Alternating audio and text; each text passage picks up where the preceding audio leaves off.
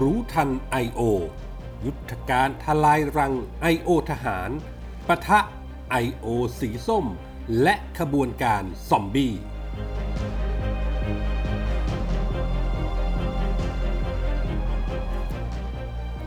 ปู่ย่าปิดบังหมอ แพร่เชื้อโควิด -19 ทำเอาหลายร้อยชีวิตในไทยต้องถูกกักตัว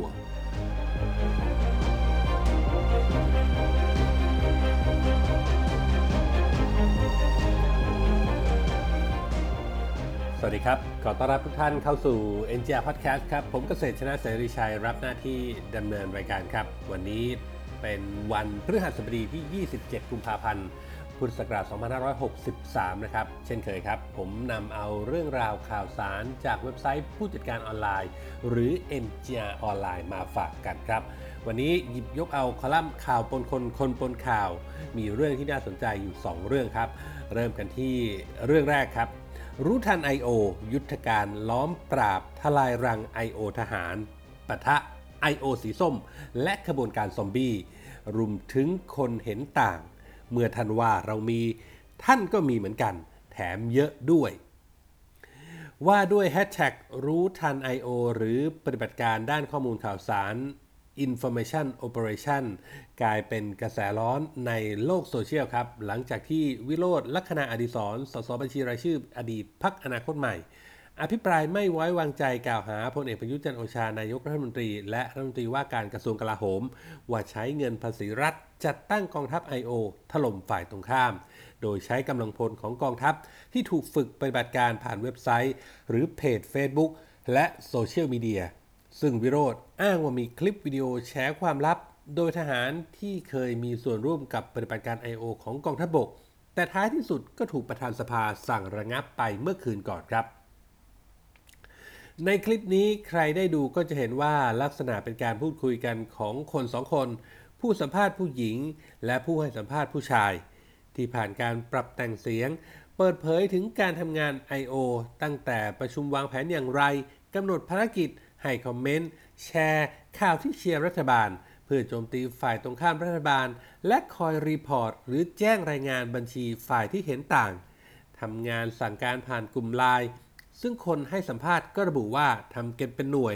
และอาจทำเช่นนี้กันถึงทั้งกองทัพ พร้อมด้วยแสดงตัวอย่างการทำงาน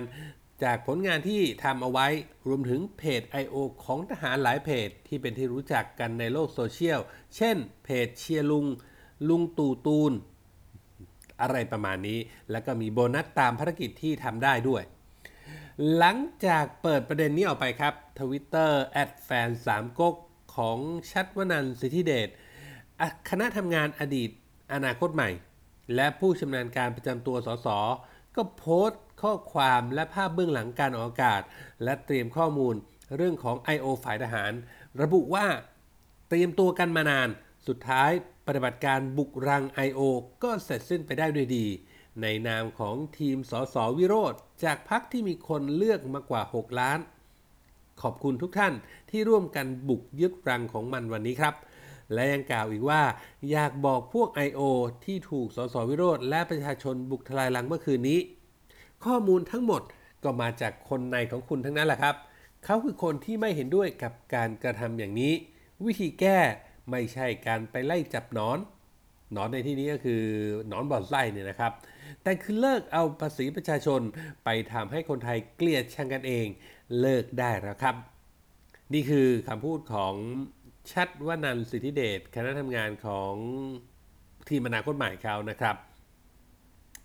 อารมณ์นี้ครับ ทีมงานของอดีตพักอนาคตใหม่เข้าใจได้ว่าประมาณว่าเกมนี้เนี่ยตัวเองได้รับชัยชนะได้กระชากหน้ากาก ของรัฐบาลเป็นผลสำเร็จ ขณะที่ฝ้าของลุงตู่พลเอกประยุทธ์ครับแน่นอนย่อมปฏิเสธทันควัน และก็ยืนยันว่าไม่มีนโยบายให้ทำ I.O. พร้อมทั้งชี้ให้เห็นว่า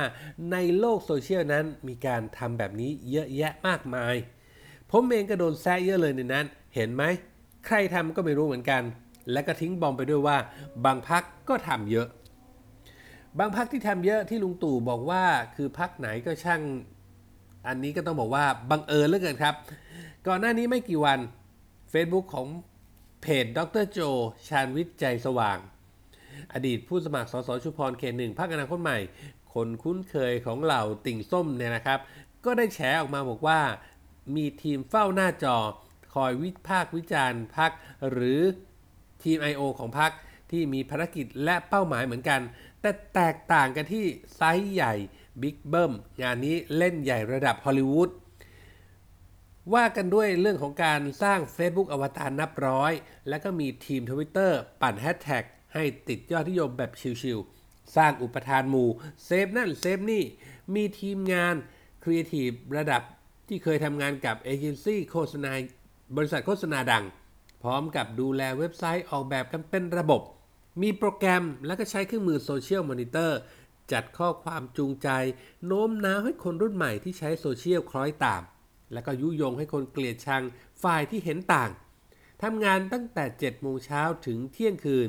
งบประมาณก็ว่ากันหลักร้อยล้าน นี่คือคำพูดของดรโจ ชาญวิทย์ใจสว่างอดีต คนของพรรคอนาคตใหม่ครับ ที่ออกมาแฉในเรื่องนี้อารมณ์ประมาณว่า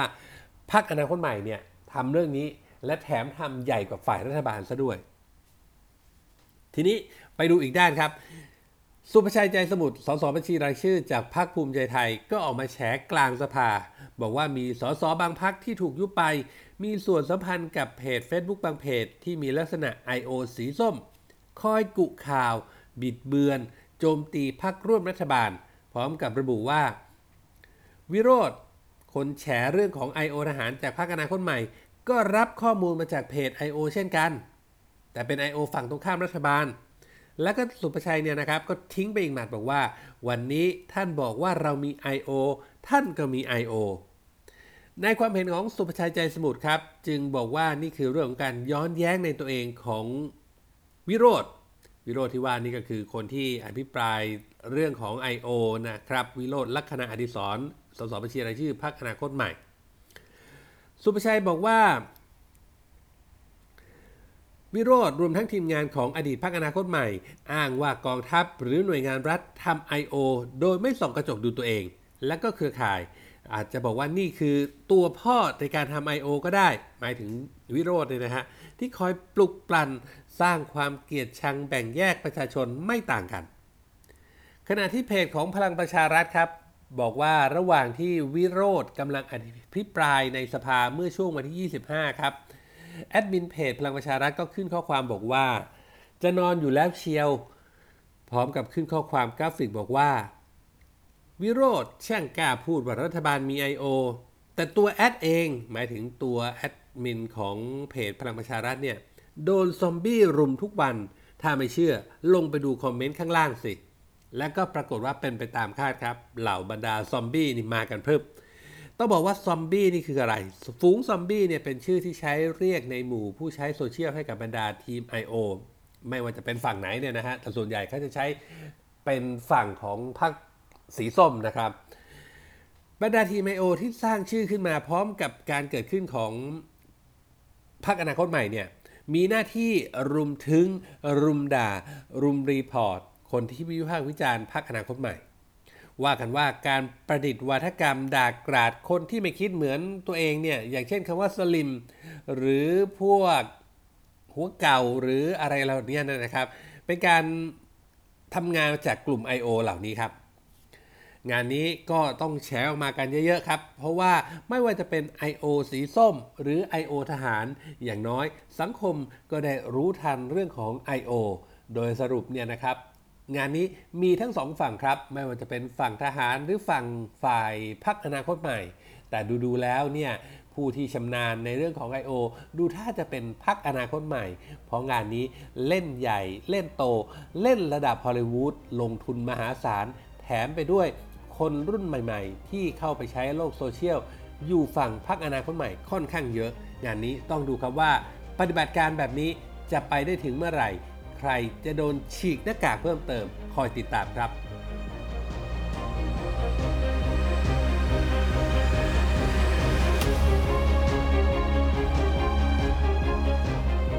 มากันที่เรื่องใหญ่อีกเรื่องหนึ่งครับสำหรับเมื่อวานครับ กรณีที่มีปู่ย่านะฮะไปเที่ยวญี่ปุ่นและกลับมาก็มีไข้ไม่ยอมไปหาหมอจนกระทั่งไข้หนักเนี่ยนะครับ พอถึง เวลาไปหาแล้วก็ไม่ยอมบอกว่าไปไหนมาจนกระทั่งตรวจเจอเชื้อสุดท้ายครับ ต้องกักกันทั้งชั้นที่ทำการรักษา รวมไปถึงญาติพี่น้องของตัวเอง และก็หลานนะครับที่มีลูกไปเรียนโรงเรียนงานนี้ก็หลายร้อยคนครับที่อยู่ในข่ายเฝ้าระวังและก็ต้องกักตัวครับ สถานการณ์ระบาดของโควิด -19 ในภาพรวมนะครับ เริ่มระบาดออกจากจีนลุกลามไปยังหลายประเทศนะครับ ทั้งเกาหลีญี่ปุ่น และก็อาเซียน ตะวันออกกลางยุโรป และก็อเมริกา ซึ่งอันนี้ก็คืออยู่ในระยะที่ 2 แบบชัดเจนแล้วครับ ก็คือแพร่จากคนสู่คน แล้วก็รอจำกัดระยะอยู่นะฮะว่าจะไปถึงระยะที่ 3 เมื่อไหร่ ก็คือระยะที่3เนี่ยมันจะออกไปในแบบวงกว้าง จากประมาณว่า 1 คนกระจายออกไปอีกเป็น 10 คนทำนองนั้น ประเทศไทยล่าสุดเนี่ยนะครับยังอยู่ในช่วงของระยะที่ 2 แต่ว่าเชื่อว่าระยะที่ 3 มาแน่ทั้งนี้ก็ต้องบอกว่าให้กำลังใจทีมงานของภาครัฐนะครับ ทั้งคนที่มีหน้าที่ดูแลเรื่องของการควบคุมโรคที่พยายามดึงเอาไว้ให้ได้มากที่สุด ไม่ให้ประเทศไทยกระโดดข้าไปสู่ระยะที่ 3 แต่ว่าเรื่องนี้ครับมันกระ ต้องบอกว่าในประเทศไทยเนี่ยช่วง 1-2สสัปดาห์ที่ผ่านมาครับ แม้ว่าจะมีข่าวผู้ที่ติดเชื้อที่นั่นที่นี่นะฮะ แต่ก็ยังไม่ได้รับการยืนยันอย่างเป็นทางการนะครับ หลายๆ ข่าวก็ถูกมองว่าเป็นเฟกนิวจนกระทั่งเมื่อวันที่ 26 กุมภาครับ มีการยืนยันจากนายแพทย์ สุขุมการจนะพิมายปลัดกระทรวงสาธารณสุข และก็นายแพทย์สุวรรณชัย วัฒนายิ่งเจริญชัยอธิบดีกรมควบคุมโรค พบว่าผู้ป่วยในไทยเพิ่มขึ้นอีก 3 รายครับ เป็นคนในครอบเดียวครอบครัวเดียวกันครับ ก็คือปู่ย่าหลาน โดยรายละเอียดก็คือปู่กับย่าเนี่ยกลับมาจากท่องเที่ยวที่เมืองฮอกไกโดประเทศญี่ปุ่น วันกลับมามีอาการปกติไม่มีไข้ แต่หลังจากนั้นครับเริ่มมีไอและก็มีไข้ แต่ก็ยังรักษาตัวเองอยู่ที่บ้าน จนกระทั่ง 3 วันผ่านไปอาการเริ่มหนักขึ้น ก็เลยไปพบแพทย์ที่โรงพยาบาลเอกชนแห่งหนึ่ง ผลการ ตรวจจากห้องแลบก็ได้รับการยืนยันว่าติดเชื้อโควิด -19 และก็มีอาการปอดบวม จึงถูกส่งตัวไปรักษาต่อที่สถาบันบำราศนราดูนครับส่วนเด็กที่เป็นหลานชายอายุ 8 ขวบไม่ได้เดินทางไปญี่ปุ่นด้วย แต่คลุกคลีใกล้ชิดนะครับ จึงติดเชื้อและก็มีอาการไข้ไปด้วย ขณะที่คนอื่นในครอบครัวยังไม่แสดงอาการ แต่ก็ถือว่ามีความเสี่ยงสูงที่จะได้รับเชื้อ เมื่อข่าวนี้แพร่กระจายออกไปครับ ก็กลายเป็นประเด็นร้อนในโลกโซเชียลทันที เพราะเป็นการยืนยันครับว่าโควิด -19 นั้นแพร่จากคนสู่คน โดยไม่ต้องอาศัยพาหนะอื่นๆ พาหะอื่นๆเนี่ยนะครับ กระทรวงสาธารณสุขจึงติดต่อไปยังสายการบินที่ปู่ย่าทั้งสองเนี่ยเดินทางกลับมาจากญี่ปุ่น แล้วก็ให้แจ้งแก่ผู้โดยสารที่เดินทางมาเที่ยวบินนี้พร้อมกันเนี่ยขอให้ความร่วมมือมารับการตรวจโรค หรือกักตัวเอง 14 วันเพื่อรอดูอาการ รือถ้าพบว่ามีไข้ก็ต้องรีบไปพบแพทย์ทันที ขณะที่โรงพยาบาลเอกชนที่ปู่ย่าทั้งสองเข้าไปรักษาตัวเนี่ยก็มีบุคลากรที่เกี่ยวข้องประมาณ 40 คนครับ ต้องอยู่ในห้องปลอดเชื้อทั้งหมด โรงเรียนที่หลานเรียนอยู่ก็สั่งปิด 14 วัน ธนาคารที่ลูกหรือคนในครอบครัวนี้ทำงานอยู่ก็ปิดอีก 14 วันครับ จากคนแค่ 2 คนที่เป็นต้นเหตุทำเอาต้องเฝ้าระวังอีกกว่าร้อยคน ต้องกลายเป็นบุคคลที่อยู่ในข่ายต้องสงสัยหรือเฝ้าระวังเนี่ยนะครับ เรียกได้ว่าสังคมคนกรุงเมื่อวานนี้ก็แตกตื่นกับข่าวนี้เป็นอย่างมาก ขณะที่ผลของเรื่องนี้ก็กระทบชิ่งไปที่ตลาดหุ้น ซึ่งต้องบอกว่าอยู่ในช่วงขาลงดิ่งหนักลงไปอีกครับทำสถิติในรอบหลายปีวันเดียวลงไป 70 กว่าจุดครับ ขณะที่หมอหนูอนุทินชาญวิรกูลรองนายก และก็รัฐมนตรีว่าการกระทรวงสาธารณสุขครับ ก็ได้รีบออกมาเตือนให้สังคมไทยได้ตระหนักว่า อย่าดูเบาต่อการแพร่ระบาดของโควิด -19 เหตุการณ์ของปู่กับย่าครั้งนี้ครับทำให้ประเทศไทยมีความเสี่ยงสูงที่จะเข้าสู่การระบาดในระยะที่ 3 ก็คือ ระบาดแพร่กระจายออกไปในวงกว้าง เรื่องนี้ครับ ถ้าสังคมตระหนักร่วมกันถึงพิษภัยของโรคนี้ เราก็มีวิธีการที่จะหยุด หรือยืดระยะเวลาเข้าสู่ระยะที่ 3 ได้ด้วยการดูแลตัวเองให้ปลอดภัย การกินร้อนช้อนกลางล้างมือ อยู่ห่างไกลจากคนไอจาม หลีกเลี่ยงสถานที่ที่มีการจัดกิจกรรม หรือมีการชุมนุมคนเป็นจำนวนมาก ใครที่เป็นหวัดไอจาม ใส่หน้ากากเอาไว้ตลอด แล้วก็รีบไปพบแพทย์ ให้ข้อมูลรายละเอียดให้มากที่สุด และก็ปฏิบัติตามคำแนะนำของแพทย์อย่างเคร่งครัด ที่สำคัญขอให้ระลึกเอาไว้เสมอว่า การปกปิดข้อมูลและสาเหตุจากอาการป่วยนั้น อาจทำร้ายคนในครอบครัว และก็คนที่คุณรักให้เจ็บป่วยและเสียชีวิตได้ หากรักษาไม่ทัน เพราะไม่รู้สาเหตุของโรค หมอหนูยังฝากเตือนดัง ๆ ไปถึงภาคธุรกิจ และก็ภาคท่องเที่ยวนะฮะ โดยเฉพาะสายการบินเนี่ยที่จัดโปรโมชั่นลดราคาดึงดูดใจให้คนเดินทางไปยังประเทศที่มีความเสี่ยงต่อการติดโรค อย่างไปญี่ปุ่นเนี่ยในราคาแค่ 2-3,000 บาท ค่าตั๋วถูก แต่อาจจะต้องเสียค่ารักษาแพง หรืออาจจะเป็นการท่องเที่ยวครั้งสุดท้ายก็ได้ งานนี้จึงขอให้ประชาชนหักห้ามใจด้วยครับ ถึงเวลานี้ก็ต้องย้ำครับว่า ทุกคนต้องมีส่วนร่วมในการรับผิดชอบต่อสังคม ร่วมกันหยุดยั้งโควิด -19 ไม่ให้ระบาดไปสู่ระยะที่ 3 เพราะถ้าไปถึงขั้นนั้น ความอันตราย ความเสียหายต่อประเทศชาติ จะรุนแรงเกินกว่าที่คาดคิดครับ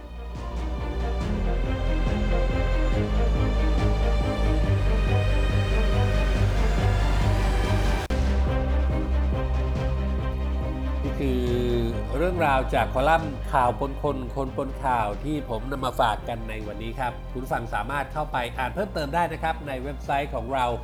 mgronline.com หรือเว็บไซต์ผู้จัดการออนไลน์ที่รู้จักกันดีครับ และก็ถ้าหากมีข้อแนะนำติชมประการใดนะครับ ก็สามารถทิ้งคอมเมนต์เอาไว้ได้ที่ในท้ายข่าว หรือในเพจ ในแอป Podbean ของเราตรงนี้ครับ MGR Podcast ครับ ทุกคอมเมนต์ทุกความเห็นจะเป็นพลังหรือเป็นกำลังใจให้ทีมงานของเรานำไปพัฒนาผลงานให้เป็นที่ถูกอกถูกใจคุณผู้ฟังให้มากที่สุดครับ วันนี้หมดเวลาแล้วครับ ผมเกษตรชนะเสรีชัยขอลาไปก่อน พบกันใหม่โอกาสหน้า สวัสดีครับ